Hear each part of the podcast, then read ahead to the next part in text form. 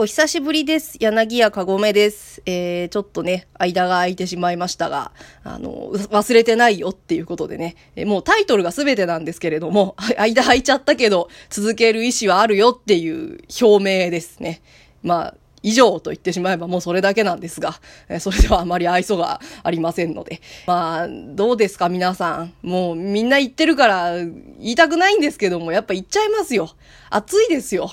ね。なんかこう37度とかで体感温度44度とか45度とか毎日連日続くとね、こう温度が32度で体感温度37度ぐらいだと、あれちょっと涼しいのかなって錯覚しちゃうような、うん、涼しいわけはないんですけれども、うん、そんな日々でですね、ちょっとこちらの更新の方もうっかりサボってしまいまして、まあね、え、またちょっとずつちょっとずつ続けて、細々と続けてはいくつもりなんですが、えー、まあ落語の方もやってますが、あの、住吉踊りが無事に終わりました。浅草園芸ホールのご来場いただいた、えー、方もいらっしゃると思いますが、本当にありがとうございました。えー、今年は、まあ、客席もちょっとソーシャルディスタンスで、席がね、満席座れなかったりとか、舞台上も大人数踊れなかったりとかで、例年とだいぶ違ったんですが、なんとなくね、こう、始まったぞっていう始まった感もなく、終わったぞっていう終わった感もなく、なんか終わってしまったなというのが、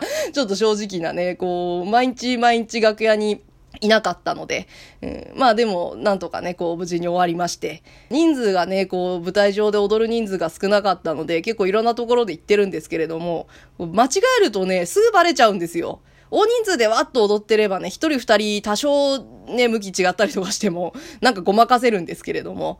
もしくはもう、間違っても間違ってないよっていう強い顔をしてれば、そういうもんなのかなと思ってもらえちゃったりもするんですけれども、今回はね、もう本当に最大で5人とかだったので、間違ってないよっていう顔をしたところで、もう、そんな顔してもダメだよっていう、言われちゃって終わるっていうね、うん、そういう意味でも例年とは違いま、まあ、間違えるなよっていう話なんですけど、大前提が。うん、まあまあまあ、で、それでもこう、大きく踊りをとちったりしたことはなかったったかなと、自分では思っておりますが、お客席から見てどうだったのかは、皆さんのご判断に任せようと思います。えー、でもね、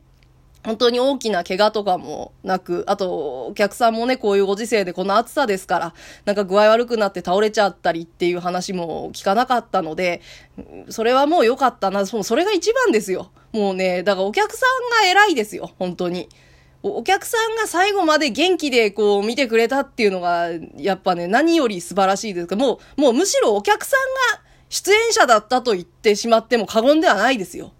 もうちょっと自分、自分で今何言ってるかよくわかんなくなりましたけれども、えー、それくらいね、えー、本当にご来場いただいたことはもうありがたいという気持ちでいっぱいでございまして、あとこのね、えー、ラジオトークの方でもこう、いいねとかを日々くださったりなんかしてて、えそれも嬉しいなと思うんですが、あの、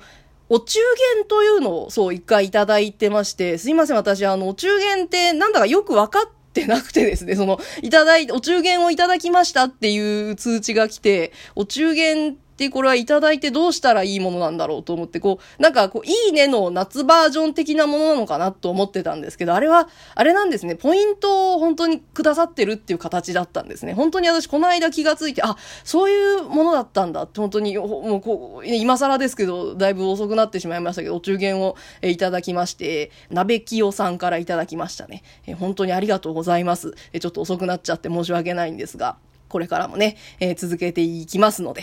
あ、あとそのラジオトークで言うとね、仲間内でもう一人、あの、三遊亭ゆうかりさんという女流の落語家がいるんですが、このゆうかりさんとラジオトークの方でもう一本番組を始めまして、それはゆうかりさんのチャンネルでやってますね。ゆうかりかごめの短歴ラジオというのを始めましてですね。これはもう、おのおの二人が好きなものを喋るっていう、ただそれだけの別に朗読したりっていうことは今のところはしてないんですけれども、まあ、今後ね、なんかこう面白いことを思いついたらやっていきたいねっていう、ちょっとこう実験的に始めたものなので、そっちもね、えー、検索してもらえると出てくると思うので、ぜひぜひね、お暇があったらちょっと聞いてもらいたいなと思っております。えー、朗読の方はですね、ずっとこう読みたい読みたいと言ってた江戸川乱歩にそろそろ手をつけようかなと思って、あの、半七取物帳もすごい読んでて楽しかったんで、もう一本ぐらい読もうかなと思ったんですけれども、随分シリーズがたくさんあって、えー、あれをね、こう、一作目から順に呼び始めると、